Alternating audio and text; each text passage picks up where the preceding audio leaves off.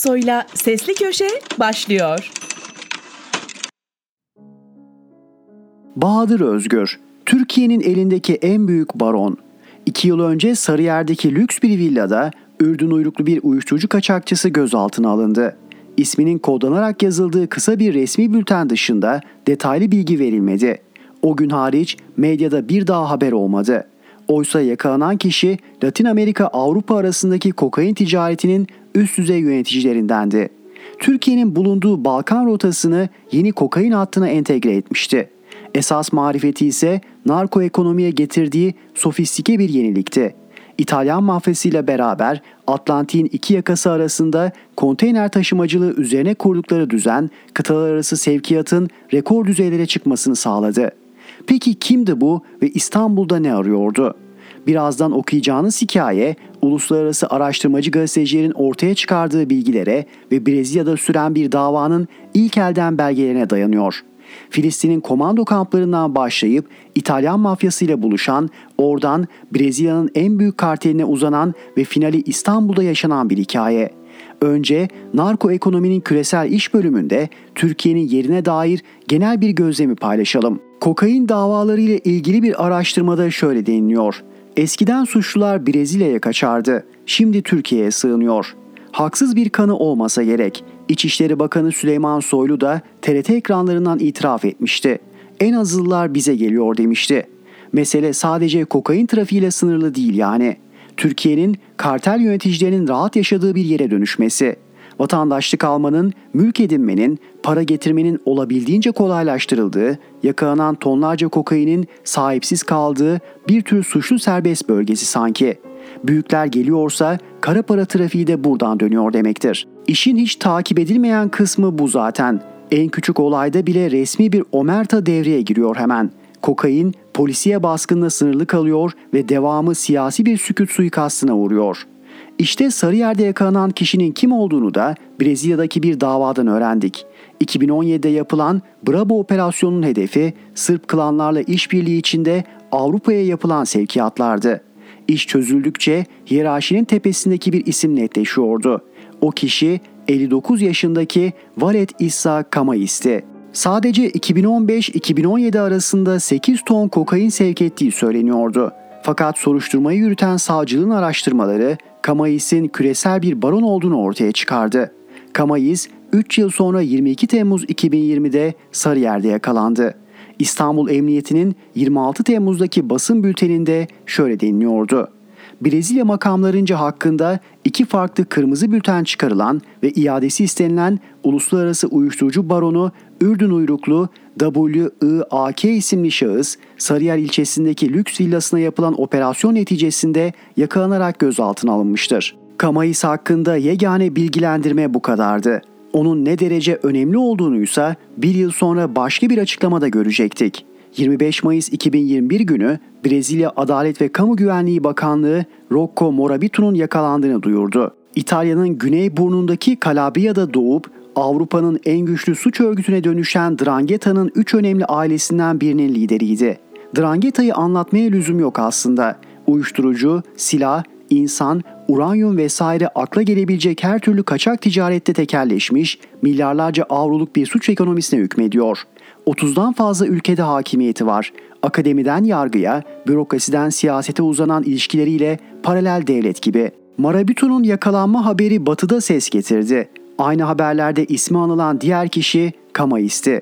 İkisinin son 40 yılın küresel kokain ticaretinde kilit olduğu, iade edilmesi halinde farklı coğrafyalara yayılmış ilişki ağına dair önemli bilgiler elde edileceği belirtiliyordu. Lakin iade diplomasisinin işlemediğini Brezilya'daki davadan anlıyoruz. Buna karşın böylesine önemli birinin Türkiye'de ne zamandır bulunduğu, ne yaptığı, ilişkileri, para trafiği soruşturuluyor mu bilmiyoruz. Her zamanki gibi bizdeki ayağı karanlıkta kalıyor. Şimdi Kamais'in film gibi hikayesini bir özetleyelim. Neden önemli daha iyi anlaşılacaktır. 1961'de Ürdün'de doğan, Filistin Kurtuluş Örgütü'nün komando kamplarında eğitim alan birisi. 1980'de İtalya'ya gidiyor. Perugia Yabancılar Üniversitesi'ne giriyor. Mafya gruplarıyla ilişkiler kuruyor.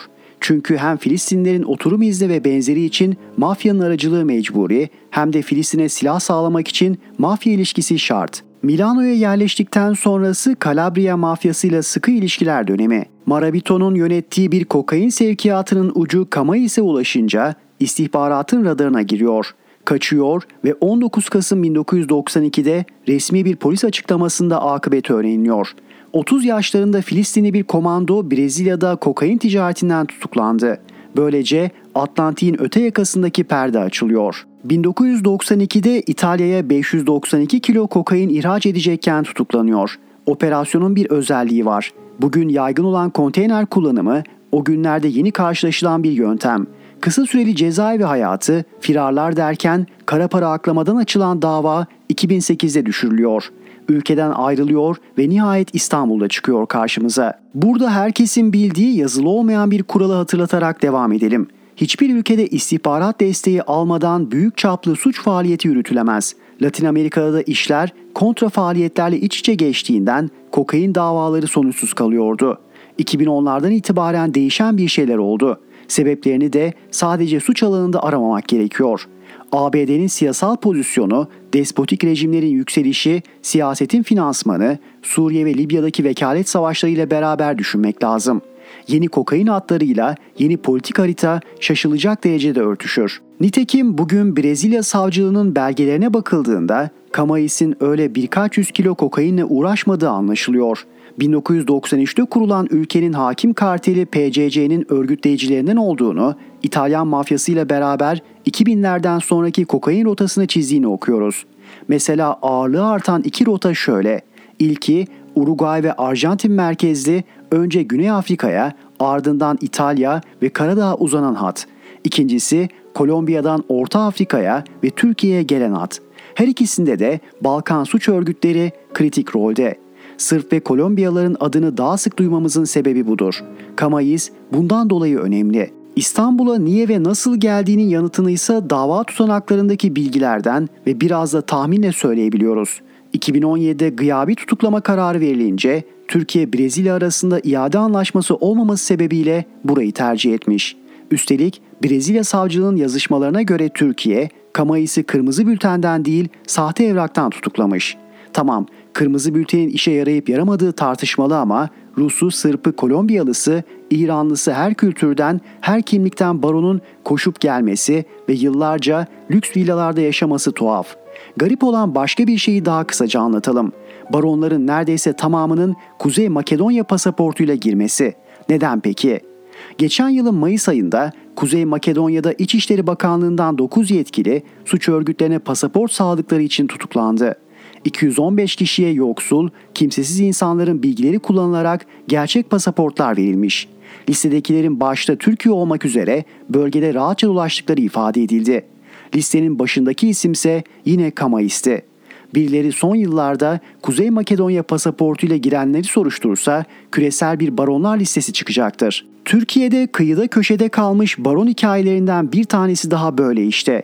İşimiz zor. Fakat kurtulmanın ilk adımının narko ekonominin narko politikayla, narko politikanın da gözümüzün önünde ceryan eden politikayla nasıl iç içe geçtiğini görmekle başladığını bilelim yeter.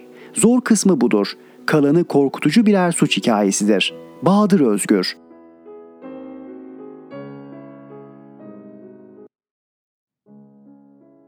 Barış Pehlivan altılı masada istifa resti. Meral Akşener'in bu yaptığı emri vakidir. Herkes yıpranacak. Deva Partisi'nin koridorlarında bu sözler yankılanıyor. Kim söyledi diye soruyorum. Mustafa Yeneroğlu adını duyuyorum. Daha da fazlası var. Hatta ve hatta istifa kelimesi bile dile gelmiş. Kafanız karışmasın, anlatayım. Deva Partisi lideri Ali Babacan'ın ev sahipliğinde Altılı Masa'nın yeni toplantısı 5 gün sonra gerçekleşecek. En merak edilense BTP'nin Altılı Masa'ya katılıp katılmayacağı. Öyle ya Meral Akşener, BTP lideri Hüseyin Baş'ın bu talebini masadaki liderlere iletecek.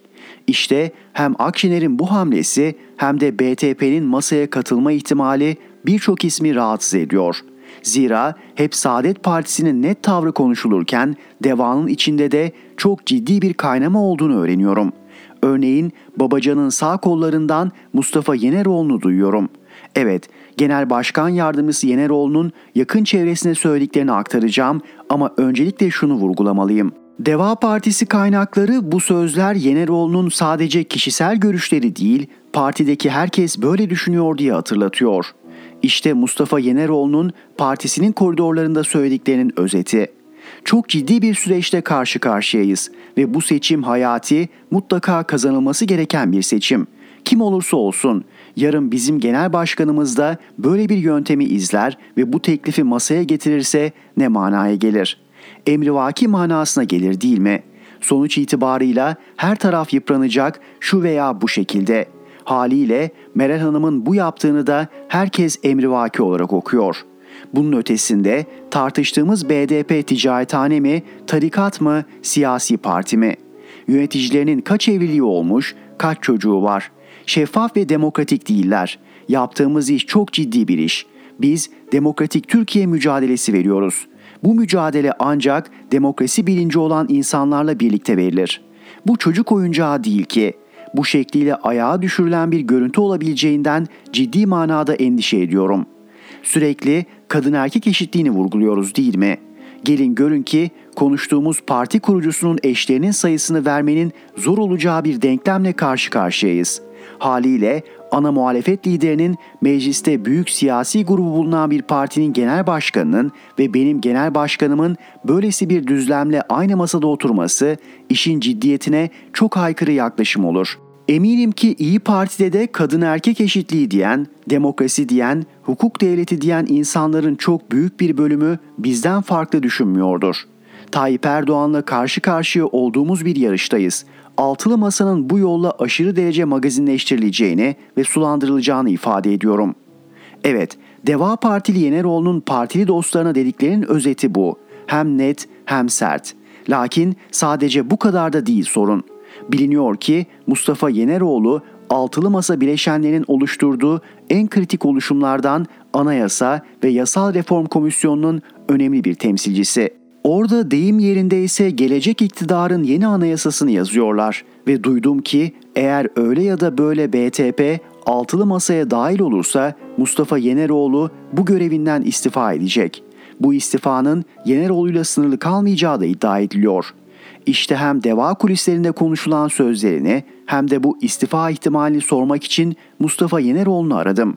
Açıkçası çok yorum yapmak istemedi ve şunu demekle yetindi. Bu konuda Deva Partisi'nin pozisyonu neyse benim pozisyonum da odur. Görülen o ki 14 Kasım'da Altılı Masa'nın bugüne kadarki en kritik toplantısı gerçekleşecek. Barış Pehlivan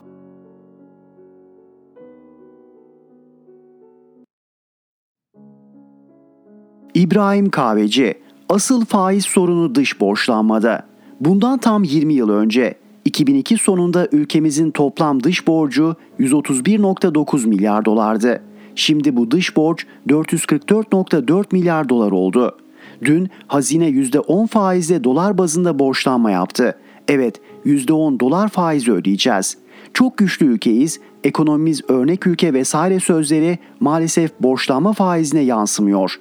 Ortada çok ciddi gerçek dışı bir finansal yapımız var.'' Ülke yöneticileri her ne kadar ekonomik başarıdan övünseler de bu övünçler sadece sokaktaki vatandaşa işliyor. Bize borç verenler bu kuru lafların hiçbirine kanmıyor ve faizi risklerimize paralel oldukça yüksek tutuyorlar. Hatırlarsanız yerli milli söylemiyle ülkemizin iç borçlanmasını da büyük oranda ABD dolarına yine bu yönetim bağlamıştı. IMF bile bize kendi ülkenizde kendi vatandaşlarınızdan kendi paranızda borçlanın kuralını dayatırken bu yönetim ABD dolarını seçmişti ve bu sayede ödenecek faiz gideri hızla artış göstermiş ve ana parayı bile geçmişti. Şimdi bu duruma dış borçlar açısından bakalım. Hazine ve Maliye Bakanlığı verilerine göre önümüzdeki yıllarda toplam 381.7 milyar dolar dış borç ödeyeceğiz. Bu ödemenin 301.2 milyar doları ana para olurken kalan 80.4 milyar doları faiz olacak. Evet, dış borçlara tam 80.4 milyar dolar faiz ödeyeceğiz. Kamunun dış borç faiz ödemesi 47.6 milyar dolar olacak. Özel sektör ise 32.8 milyar dolar dış borç faizi ödeyecek. Burada bir formül vereyim. 80.4 milyar dolar faizin 301.2 milyar dolar ana paraya oranı %26.7 etmektedir. Burada zaman kısmına girmiyorum. Kabaca fikir vermesi açısından bu oranı veriyorum. 2019 yılında dış borç ödeme projeksiyonuna bakınca toplam 427.2 milyar dolarlık ödeme karşımıza çıkıyor. Bu ödemenin 337.3 milyar doları ana para ve 89.9 milyar doları da faizlerden oluşuyordu. Ve dış borç faiz yükü %21 seviyesindeydi. Nasıl oldu ne oldu da ülkemizin dış borç faiz yükü dörtte bir oranında arttı? Kim yaptı bunu? Kim ülkemizin kaynaklarını aşırı dış borç faiziyle yabancılara aktarıyor? Bu başarı kime ait? Burada şu noktayı unutmayalım. Eski borçların düşük faizi sebebiyle aslında artan oran çok daha büyüktür. O nedenle dış borç ödeme projeksiyonunda faiz ödemesinin hem oran hem de tutar olarak artışı ülkemizin geleceği açısından önemli bir sömürge sorunudur. Umarım içeride bize söylenen uçuyoruz örnek ülkeyi salatasını yabancı borç verenler de yerler. Yoksa biz kendi yemeğimizi onlara vermiş oluyoruz. İbrahim Kahveci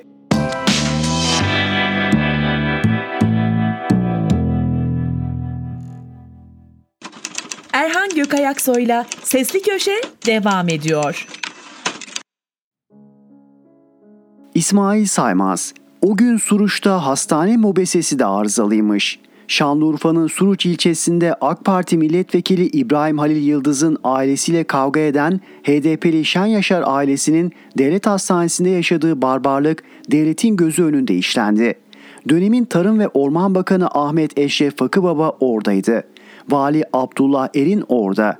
Şanlıurfa Emniyet Müdürü Veysal Tipioğlu orada. Suruç Emniyet Müdürü Hüseyin Özen orada. Özen neden Yıldız ve Şen Yaşar aileleri aynı hastaneye götürüldü sorusuna yanıt verirken korkunç bir sorumsuzluğu ortaya koyuyor. Özen ambulans şoförlerine ve sağlık çalışanlarına iki grubun aynı hastaneye götürülmemesi yönünde telkin ve tavsiyede bulunduk. Fakat yasal düzenleme gereği bunu yapamayacaklarını, en yakın sağlık kuruluşuna sevk edebileceklerini söylediler. Şen Yaşarlar hastanede toplanan yıldızlarla bir bölümü silahlı olan 2000 kişinin içerisinde bırakıldı. Hiç değilse hastaneden kurtarabilselerdi. Gel gör ki devlet bu aşamada da yoktu. Özen nasıl olabiliyorsa kalabalıktan kimseyi tanımadığını anlatıyor. Şöyle devam ediyor. Bay ve bayan müşahede odasının önünde 10-15 kadar polisin kapı önünde barikat kurduğunu, uzun namlulu silahlarla havaya ateş ettiğini, 50 kişiyi odalardan çıkardıklarını gördüm. Simaları ve tiplerine bakınca Yıldız ailesine mensup olduklarını düşünmekteyim. Özen bu görüntülere tanık olduğuna göre ne yapmalıydı? Derhal hastanenin güvenlik kamerası kayıtlarına el konmasını istemeliydi değil mi? Tesadüfe bakın ki Özen, Asayi Şube Müdür Yardımcısı Özcan Karaca'dan görüntüleri muhafaza altına alınmasını istediğini kaydediyor.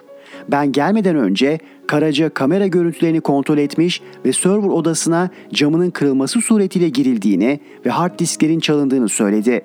Suruç'un emniyet müdürü ilçede AK Partili milletvekilinin akrabalarını tanır diye düşünürsünüz. Meğer tanımıyormuş. Hadi bu neyse. Özen görmedim diyor. Özen hastaneye gittiğimde bir olaya şahit olmadım. Olayların büyük kısmı bitmişti. Hastanede vefat edenleri kimin öldürdüğünü ve yaralananları kimin yaraladığını bilmiyorum. Tanıdık simalar vardı fakat isimlerini şu an hatırlamıyorum. Suruç'ta hastane içerisinde baba Esvet Şen Yaşar'ı, oğlu Adil'i öldüren, kardeşleri Mehmet ve Ferit Şen Yaşar'ı yaralayanları gösterecek güvenlik kamerası görüntülerini içeren serverlar çalınmakla kalmadı. O gün hastane önündeki mobeselerde arıza meydana geldi. İddianamede şu bilgiler yazıyor. Saat 9.15 ile 18.32 arasında Suruç Devlet Hastanesi'nin önündeki mobese kamerasının teknik arıza sebebiyle kayıt yapmadığının anlaşıldı. Neyse ki hastane önünde ve çevresindeki jandarmaya ait Kobra ve polise ait Toma'ya ait görüntüler arızalanmadı. 63 JAA 215 plakalı Kobra aracın kamerasından şu kayıtlar çıktı. Ambulansın geldiğinin görüldüğü, kim oldukları anlaşılamayan şahısların önünü kestiği, bazı şahısların ambulansın peşinden koştuğu, 5 şahsın tekmeyle bir şahsın taşla saldırdığı, 3 şahsın kapısını açmaya çalıştığı. 63A 0272 plakalı Toma'dan da şu görüntüler elde edildi. Ambulansın hastaneden çıkmaya çalıştığı, kalabalık grubun engellemeye çalıştığı, ambulansın kapısını açarak saldırdıkları, bir şahsın elinde sopa bulunduğu, kalabalığın kime saldırdığının anlaşılamadığı, Ferit Şen Yaşar'ın ambulanstan ineceği esnadaki saldırı anı olabileceği. Dönemin Suruç Emniyet Müdürü Özen bile görmedim dedikten, hastane serverları çalındıktan, mobese kamerası arızalandıktan sonra sanıkların savunması gayet kolay oldu. Sanıklar değil şen yaşarlara vurduklarını kabul etmek, hastaneye bile girmediklerini söyledi. Celal Yıldız, Suruç'a vardığımda hastanede olay bitmişti. Hiç kimse sağ çıkmayacak demedim, ateş etmedim. Silah sesi duymadım. Askerleri yararak içeriye girmedim, yaralıyı darp etmedim. Mekail Şimşek, olaylara karışan hiç kimseyi görmedim. Ben de karışmadım. Akrabalarımın hastane bahçesinde bulunma sebepleri yaralananların durumlarını öğrenmekti. Kimseyi adamın başını neden kesmiyorsunuz diye tehdit etmedim. İsimlerini hatırlayamadığım akrabalarımla bahçenin uzak kısmında beklemekteydim. Mustafa Amaç, karşı grubun yaralılarına bakıp dışarıdaki insanlara yaralılar içeride demedim. Hiçbir olaya karışmadım, şahit olmadım. Silah sesi duymadım. Hüseyin Yıldız, hastanede 2000 kişi olduğundan ve ben yaralıların yanında doktorlara yardımcı olduğumdan tedavi süreciyle ilgilendim. Mehmet Yıldız, Dayım İbrahim Halil Yıldız'ı gözyaşları içerisinde görünce yanına gittim ve ben de ağladım. Başka kimseyi hatırlamıyorum. Polis havaya ateş açınca herkes şoka girdi. Birçok insan terör saldırısı zannetti. Hastane içerisine girmedim. İbrahim Halil Şimşek, hastanede ne kadar bulunduğumu ve kaçta ayrıldığımı hatırlamıyorum. Celal Yıldız, bahçede üzülerek insanları izledim. Arif Yıldız, hastaneye gittiğim esnada kimse kalmamıştı. Ne sebeple kim kavga ederdi bilmiyorum. Ömer Yıldız, bahçedeydim.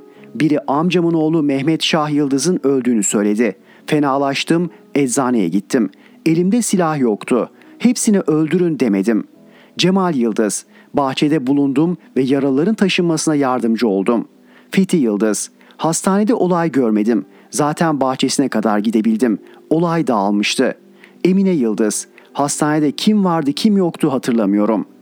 Saim Yıldız bahçede 5-10 dakika bekledikten sonra kalabalığın dağılması üzerine annemin evine döndüm. Sanıklardan İbrahim Yıldız 4 yıldır firari. İddianamede Celal Şen Yaşar'ın İbrahim Yıldız'ın ele geçmeyen silahından vurularak öldürüldüğü vurgulanıyor. Hem Mehmet Şen Yaşar hem Doktor Erdal Gücüoğlu hem de gizli tanık Petek Yıldız'ın hastanedeki saldırgan grubun içerisinde olduğunu kaydediyor. Şen Yaşar ailesinin avukatı Bülent Duran, Yıldız'ın halen Şanlıurfa'da olduğunu tahmin ettiklerini söylüyor.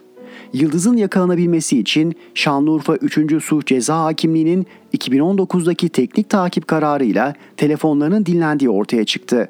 Yıldız'ın adına kayıtlı telefonu 27 Şubat 2019'da 22.55'te Şanlıurfa Haliliye ilçesi ve Osman Gazi mahallesinden sinyal verdi. O tarihte firar olan bir diğer kişi de AK Partili Yıldız'ın abi Enver'di. Hatta ikisinin telefonu aynı saatte aynı adresten sinyal vermişti. Enver Yıldız daha sonra teslim oldu. Şu an cezaevinde. İbrahim Yıldız ise aranıyor. Bulunamıyor değil, büyük ihtimalle yakalanmıyor. İsmail Saymaz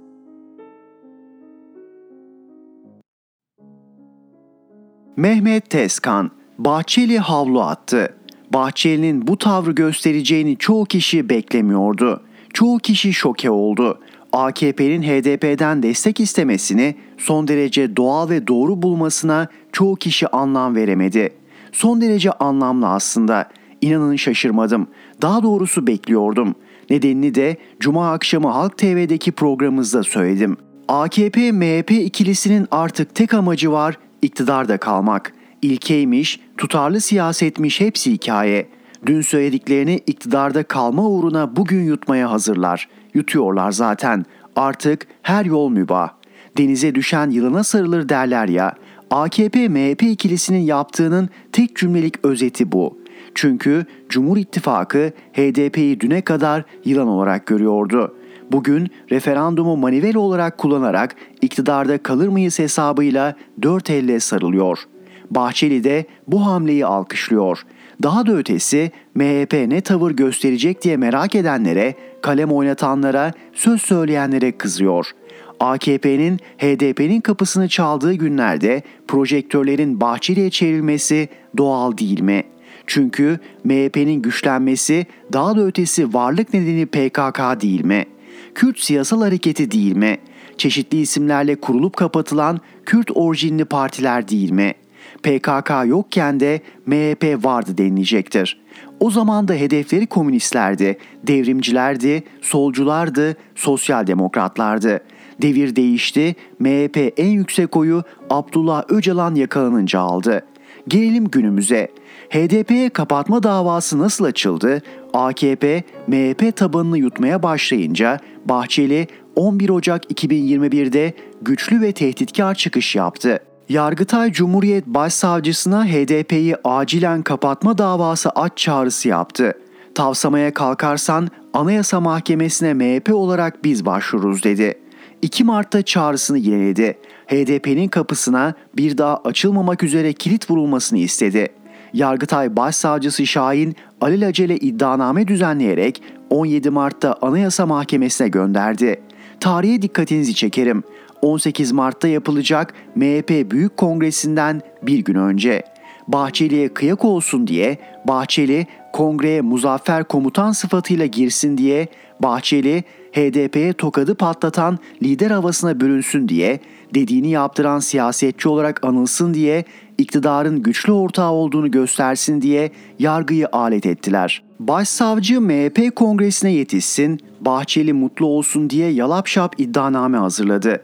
Anayasa Mahkemesi raportörü böyle iddianame olmaz raporu verdi, mahkemeye geri yolladı.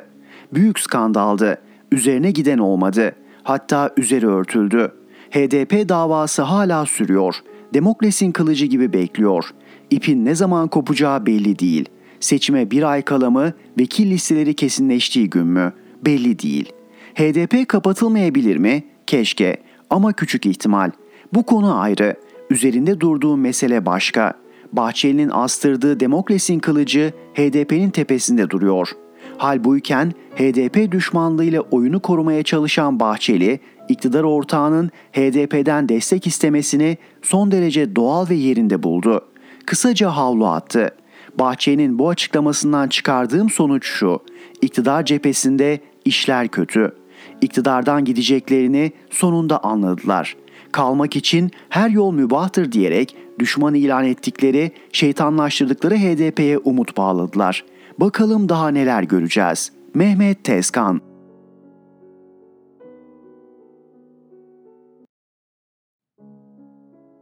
Murat Ağırel İsim isim tarih tarih AKP'nin haksız atamaları. Bugün sizlere AKP'nin nasıl çürüdüğünü, Türkiye'nin neden bu durumda olduğunu örneklerle anlatacağım. Yazılarımı takip eden okuyucularım hatırlayacaktır. 2020'de cezaevinde bir yazı yazmıştım. 2018'deki Sayıştay raporlarında yer alan tespitlerde AKP ve MHP'li belediyelerde sınavsız memur atamalarını aktarmıştım. Memur olmayan kişilerin yüz binlerce insan atama bekliyorken belediye kadrolarından memur yapıldığını duyurmuştum. Mesela MHP döneminde Adana Büyükşehir Belediyesi 29 Mayıs 2018 tarihinde özel kalem müdürlüğüne açıktan lise mezunu birini atıyor. Atanan kişi 31 Mayıs 2018 tarihinde özel kalem müdürlüğü görevinden başka bir memuriyet kadrosuna geçiyor. AKP'li Büyükşehir Belediyesi 20 Ekim 2017 tarihinde özel kalem müdürlüğüne atama yapıyor. Daha sonra atanan bu kişi 3 gün sonra 23 Ekim 2017 tarihinde başka bir kuruma atanıyor. Bu yöntemle son 5 yıl içerisinde 12 kişi atanmış. AKP'li Eyüp Sultan Belediyesi 8 Mart 2017 tarihinde atama yapıyor. Sonra 15 Nisan 2017 tarihinde bu kişi Türkiye Büyük Millet Meclisi'ne ekonomist olarak atanıyor. Bu yöntemle atanan kişi sayısı da 7. Bursa Nilüfer Belediyesi'nde 4, Ankara Keçiören'de 16, Ankara Kahraman 5, Ankara Pursaklar'da 8, Ankara Yeni Mahalle'de 7, Antalya Serik'te 6, Çorum'da 7, Diyarbakır'da 1, İstanbul Bağcılar'da 5, Malatya'da 6, Manisa Şehzadeler Belediyesi'nde 3, Sakarya Adapazarı'nda 6, Sakarya Büyükşehir Belediyesi'nde 7, Samsun'da 9 olmak üzere toplamda 123 kişi bu yöntemlerle kadrolu memur olarak atanmış.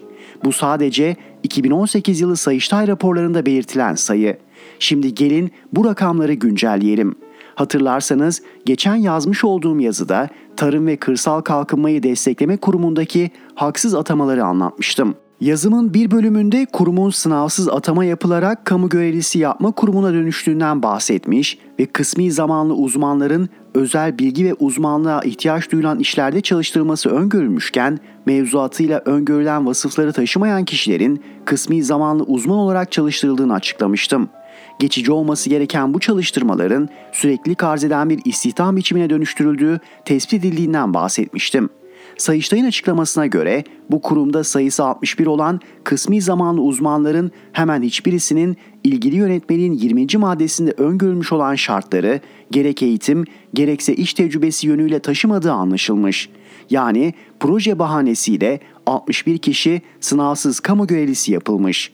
Peki sadece bu kurumda olduğunu mu düşünüyorsunuz? Mesela TCDD'ye bakalım. Kurumda adam kayırma ve liyakatsizlik en üst seviyede. Çünkü görevde yükselme ve unvan değişikliği yönetmeliğine tabi olmayan kadrolara atama yapıldıktan kısa bir süre sonra görevde yükselme sınavına tabi olan kadrolara sınavsız olarak atama yapıldığı tespit edilmiş. Öyle düz memurda değil bayağı müdürlüklere atanmışlar. Hatta Cumhurbaşkanlığı danışmanlığına bile yükselen var bunlar arasında. Tablodaki söz konusu atamalar incelendiğinde mühendis, şef, memur, tekniker, teknisyen ve benzeri kadrolarda yer alan söz konusu kişilerin önce görevde yükselme sınavıyla atama yapılacak kadrolar arasında yer almayan yöneticilik kadrolarına atandığı görülüyor. Akabinde bu kişilerin uzun süre geçmeden görevde yükselme sınavıyla atanabilecek müdürlüklere sınavsız olarak atandığını görüyorsunuz. Mesela bir kişi önce misafirhane müdürü yapılıyor. Sonra aynı gün koruma ve güvenlik müdürü olarak başka göreve atanıyor. Yine aynı tabloda biri teslim alma müdür yardımcısı olarak atanıyor, sonra aynı gün şube müdürü olarak atanıyor. Başka nerede var dersiniz? Nevşehir Belediyesi'nde. Peki ne olmuş? Mesela Gökhan Açık adlı bir kişi açıktan özel kalem müdürlüğüne atanmış. İçişleri Bakanlığı'ndan izin alınması gerekirken izin alınmamış. Sonra memur kadrosuna geçmiş. Sayıştay yapılan bu işlemleri sakat olarak nitelemiş ve geçersiz olduğuna hükmetmiş. Bu kişiye yapılan ödemelerin de kamu zararı olduğunu tespit etmiş. Kim bu kişi? AKP gençlik kollarında görevli. Sadece Gökhan Açık mı? Buyurun listeden bakalım. Mesela Gülgün Zeybekçi. Kendisi eski Ekonomi Bakanı Nihat Zeybekçi'nin kızı. Denizli Destek Hizmetler Dairesi Başkanlığında görevli. 15 Temmuz 2012 tarihinde özel kalem müdürlüğüne atanıyor, 3 ay sonra memurluğa, sonra Denizli Belediyesi'ne geçiyor. Mustafa Seçen, 2018-2019 Nevşehir Belediye Başkanı Atilla Seçen'in oğlu. 15 Temmuz 2014 tarihinde özel kalem müdürlüğüne atanıyor, 2 ay sonra memur kadrosuna ve sonrasında TRT'ye geçiyor. Yasin Ödüç Almaz, AKP Nevşehir Milletvekili Yücel Menekşe'nin yeğeni. 15 Ocak 2012 tarihinde özel kalem müdürlüğüne atanıyor, bir ay sonra memur kadrosuna. Şimdi Türkiye Büyük Millet Meclisi'nde dayısının danışmanı. Ertuğrul Usta 15 Ocak 2013 tarihinde özel kalem müdürlüğüne oradan da 2 ay sonra memurluğa atanıyor. Şimdi evlendirme memuru. Cem Gökmen Gökçe 17 Haziran 2013 tarihinde özel kalem müdürü 3 ay sonra ise memur oluyor ve sonra Gençlik Spor Bakanlığı'na atanıyor. Ardından da Malatya İl Müdür Yardımcısı oluyor. Sonra Türkiye Büyük Millet Meclisi'nde danışmanlığı sonrasında Turgut Özal Üniversitesi Daire Başkanlığı ve son olarak Cumhurbaşkanlığı Yerel Yönetim Politikaları Kurulu uzmanı oluyor. Peki kim bu kişi? AKP'li vekil Öznur Çalık ve Aysun Bay Karabulut'un yeğeni. Türkiye Büyük Millet Meclisi'nde de danışmanlık yaptığı kişiyi de tahmin edersiniz. Levent Ak, 11 Ocak 2016 tarihinde özel kalem müdürlüğüne atandı 2 ay sonra memur oldu. Sonra il özel müdürlüğüne atandı. AKP Belediye Meclis Üyesi Mustafa Paşa eski belediye başkanı. Yani yıllarca dirsek çürütüp okuyan gençlerimiz, atama bekleyen öğretmenlerimiz, yurttaşlarımız belki devlet memuru olurum hayaliyle mücadele ede dursun, AKP o kişilerin hayallerini çaldı. Hiçbir şey çalmadılarsa bile hayallerimizi çaldılar. Murat Ağırel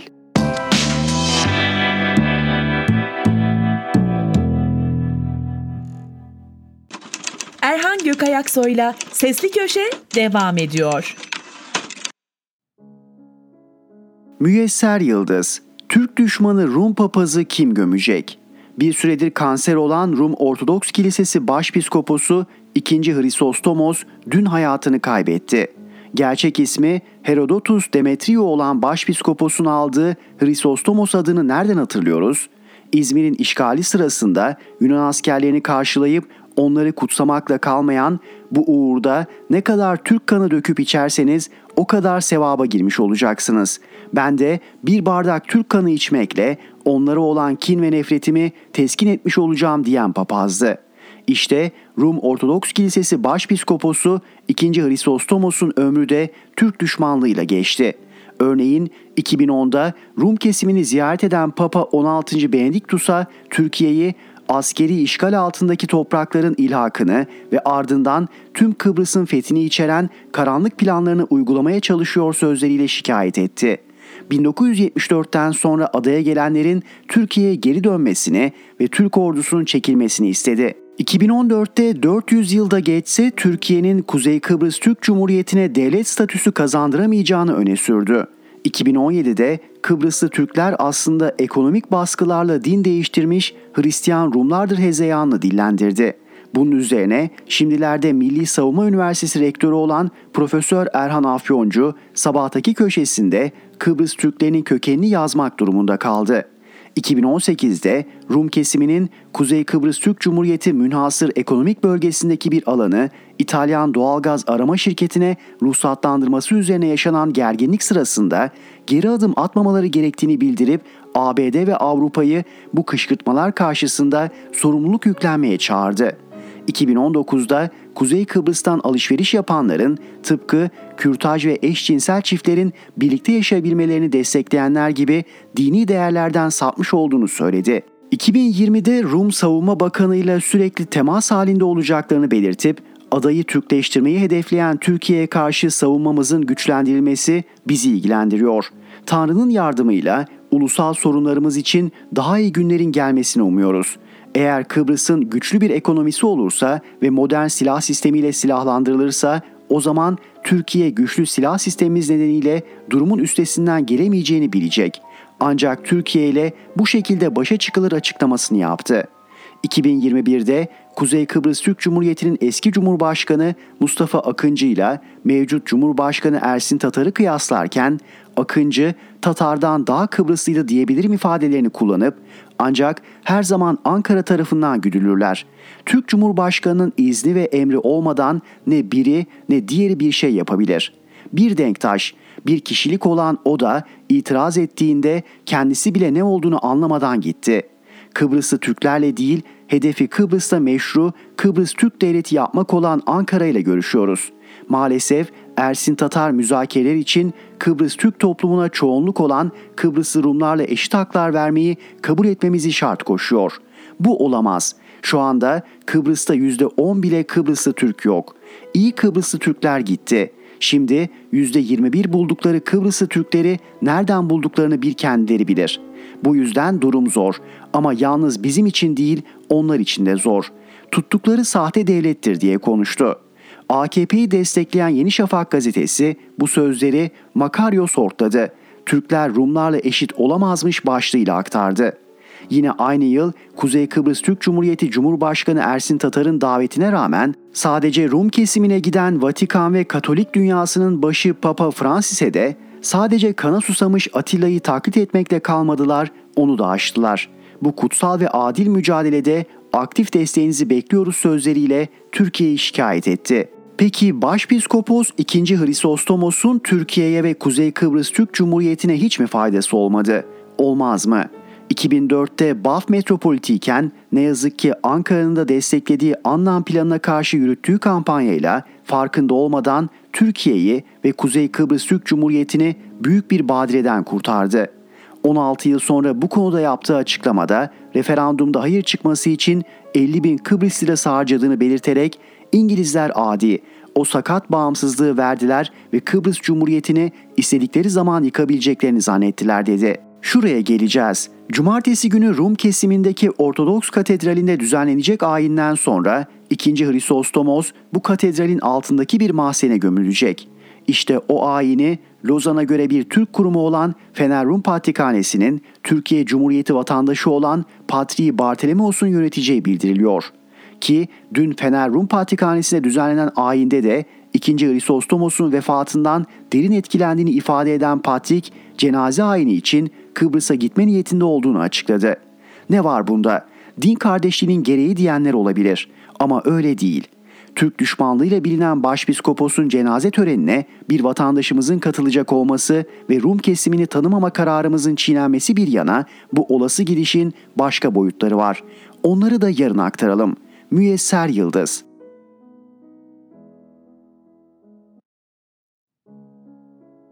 Rifat Serdaroğlu Nasıl ve kimlerle bir gelecek? Gelecek bilimi fütüroloji günümüz teknoloji dünyası içinde önemini ve değerini her geçen gün artırmaktadır. Gelecekle ilgili bir takım öngörülerde bulunmadan önce yaşanan dönemdeki demografik, teknolojik, coğrafi unsurları ve diğer devletlerin özellikle emperyalist devletlerin belli konulardaki davranışlarını iyi analiz edip bu verilere göre bir çıkarım yapılırsa gelecekle ilgili öngörünüz olabildiğince gerçeğe yakın olur.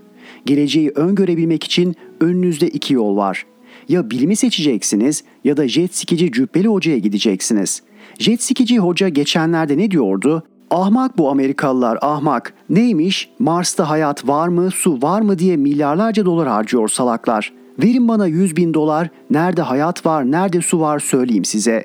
Jet skiciyi seçerseniz kısa yoldan ve az masrafla geleceği öğrenirsiniz. Ama kendinizi aniden Bakırköy Profesör Doktor Mazhar Osman Ruh Sağlığı ve Sinir Hastalıkları Hastanesi'nde bulursunuz. Size şöyle bir ifadede bulunsam ne dersiniz? Emperyalist devletler bölgemizde bulunan petrol, doğalgaz, su kaynakları, kıymetli madenler için gelmediler. Onlar birer hayır kurumu gibi çalışırlar ve özellikle Müslümanları çok severler. Onlar bölgemize demokrasi getirmek, bizleri zenginleştirmek, özgürleştirmek için geldiler.'' Güldüğünüzü görür gibi oluyorum ama acele etmeyin. İkinci cümleyi de okuyun. Petrol ABD'de de var, Rusya'da da var. Desek ki ey ABD, ey Rusya biraz da biz size ordumuzla gelsek size eşitliği, özgürlüğü, insanlığı öğretsek olmaz mı? Ne diyecekler ki? Tabii ki hay hay buyurun yatıya da kalın ama. Bu kadar gırgır yeter. Hadi şimdi beraberce geleceği görmeye çalışalım. Önümüzdeki çok kısa bir dönemde petrolün yerini bor, uranyumun yerini toryum alacak. Bu bir tahmin değil, bilimsel gerçek. Dünyadaki borun %70'i, toryumun %50'si Türkiye'de. Bu yataklar Eskişehir, Kütahya, Balıkesir, Bursa, Sivrihisar, Beypazarı, Kızılcaören'de.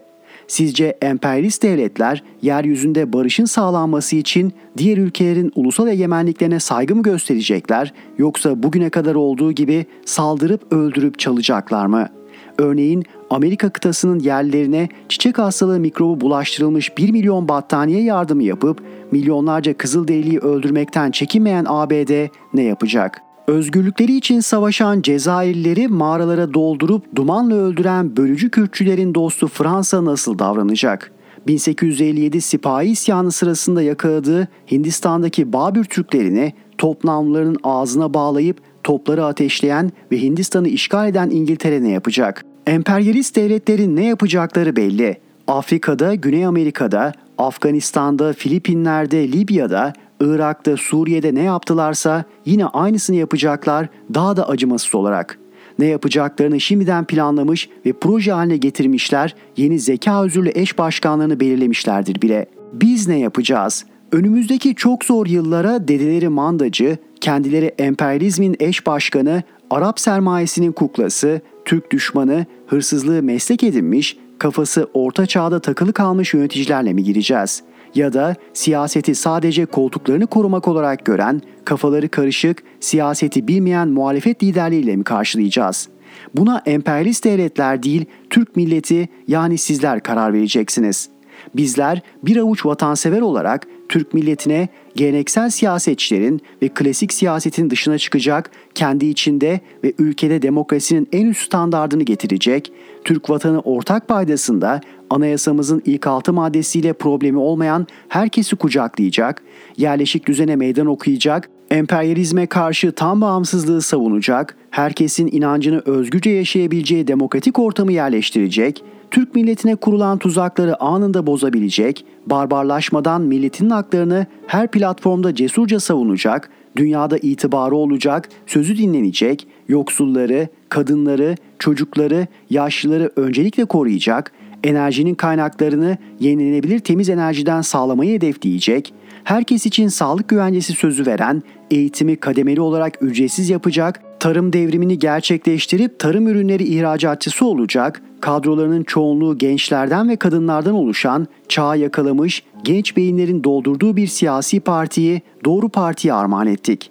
Bizler deneyimlerimizi aktarıp yol göstereceğiz.'' Bu ülkenin gençleri de öz vatanlarını Büyük Atatürk'ün ideali olan kalkınmış, zenginlik ve refah içinde bir Türkiye Cumhuriyeti'ni yeniden kuracaklardır. Ne mutlu Türk'üm diyene ve sözünden dönmeyene. Not Kurda kuşa yem olmamanın bir yolu sürüden ayrılmamaksa daha iyisi ve onurlusu sürünün kişisi olmamaktır. Buna Anadolu erenleri tam bağımsızlık der.'' Bağımsızlık uğruna en aziz varlıklarını yani canlarını Türk milleti için hiç düşünmeden veren tüm şehitlerimize rahmet diliyorum. İnşallah onlara mahcup olmayacağız. Rifat Serdaroğlu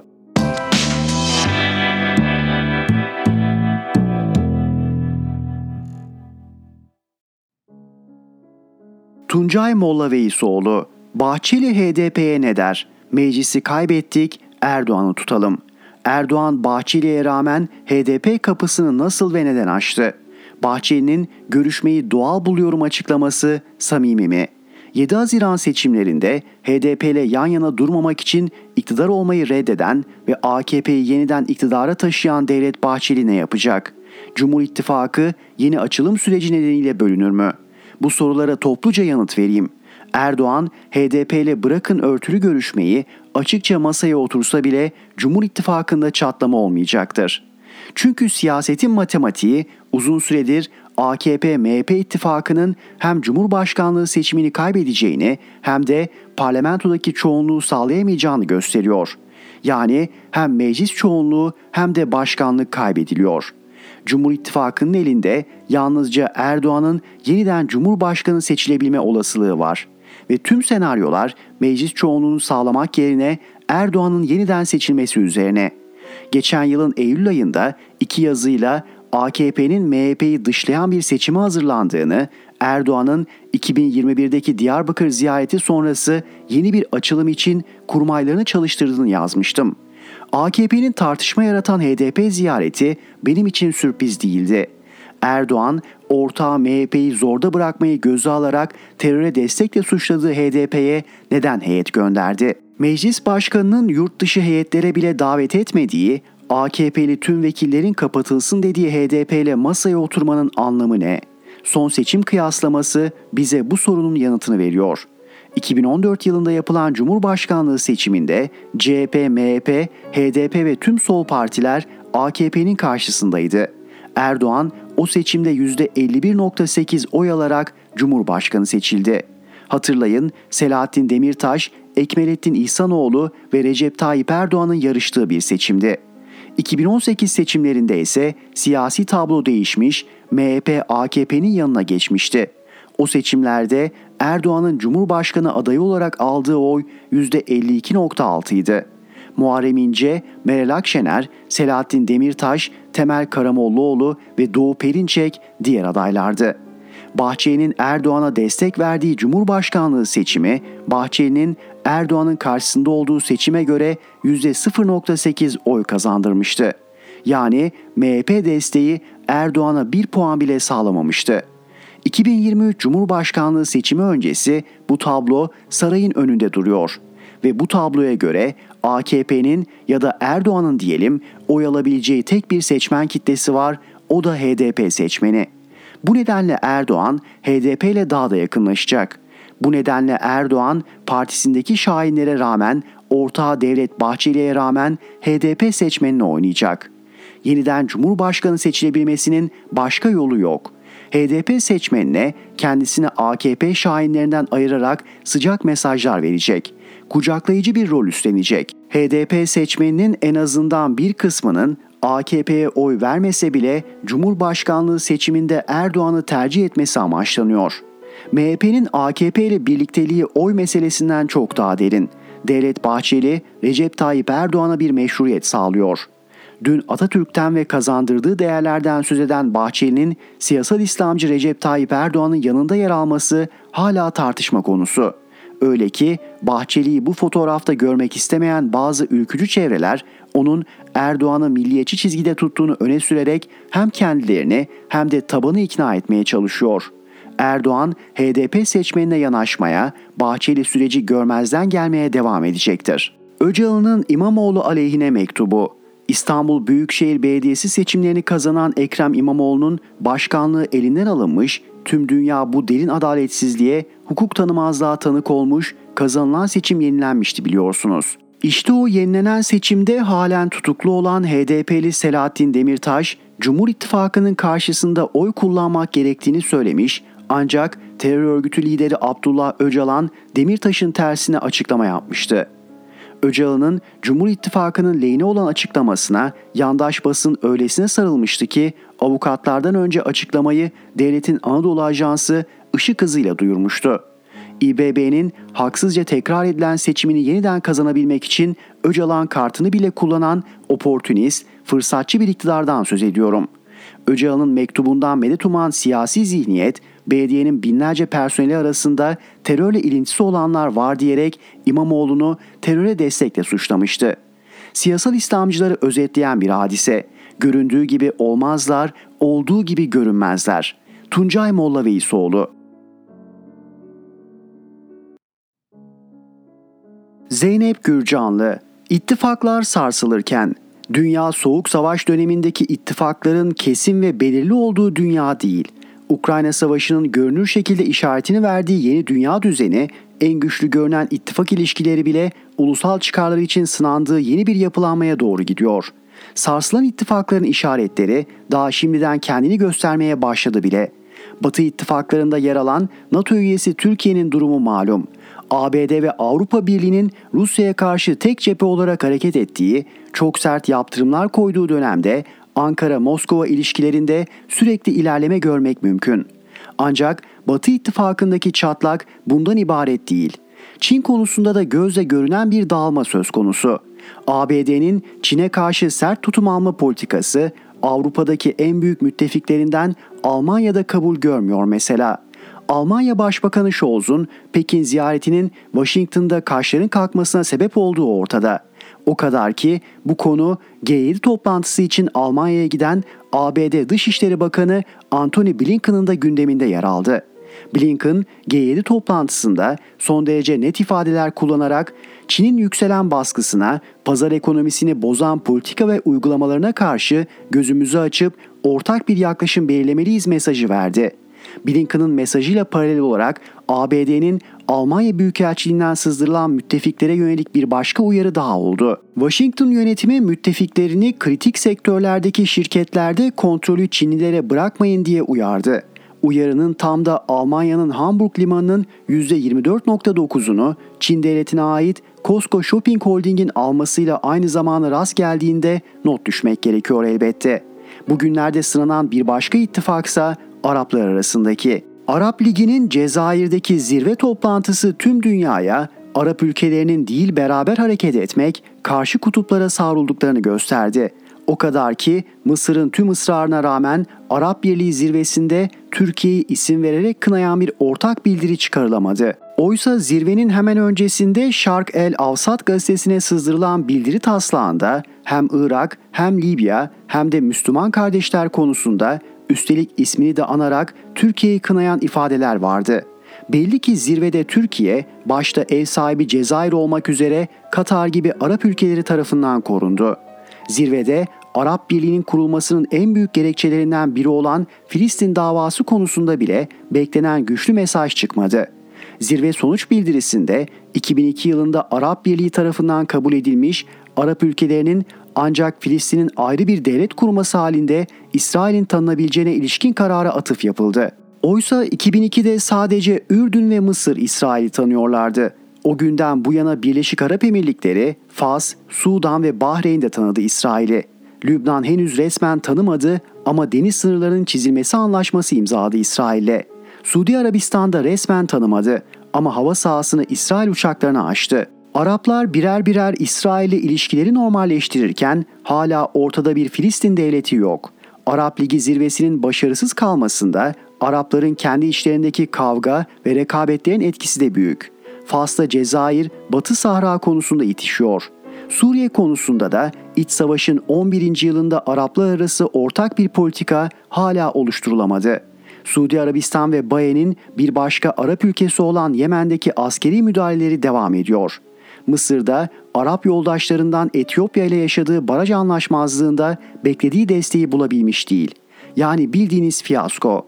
Arap Birliği toplantısından çıkan tek kritik ortak mesaj ise Batı ittifakını rahatsız edecek cinsten. Arap ülkelerinin Rusya-Ukrayna savaşında tarafsız kalmaya devam edeceklerini açıkladılar zirve sonunda. Bu da enerji darboğazını aşmak için Arapları yanına almaya çalışan ABD liderliğindeki Batı ittifakı için kötü haber elbette. Suriye'nin kuzeyindeki İdlib'te ise Batı'nın yakından gözlediği, hızla ilerleyen Ankara-Moskova ilişkileri sınanıyor. İdlib'in kuzeybatısında Karf bölgesindeki Maram kampı Rus ve Esad rejimi uçakları tarafından bombalandı geçen hafta. Saldırıda aralarında çocukların da bulunduğu 6 sivil öldü, 30'a yakın sivil de yaralandı. Saldırıya uğrayan kampın özelliği Türkiye'nin Suriye'nin kuzeyinde biriket ev kurma projelerinde yer alan yerleşim yerlerinden biri olması. Dolayısıyla son saldırının AK Parti hükümetinin izlediği Suriyeli sığınmacıları geri gönderme politikasına doğrudan bir salvo olduğunu söylemek mümkün. Belli ki uluslararası alanda hiçbir ittifak, hiçbir ilişki güçlü ve güvenli değil ve kaos giderek artıyor. Zeynep Gürcanlı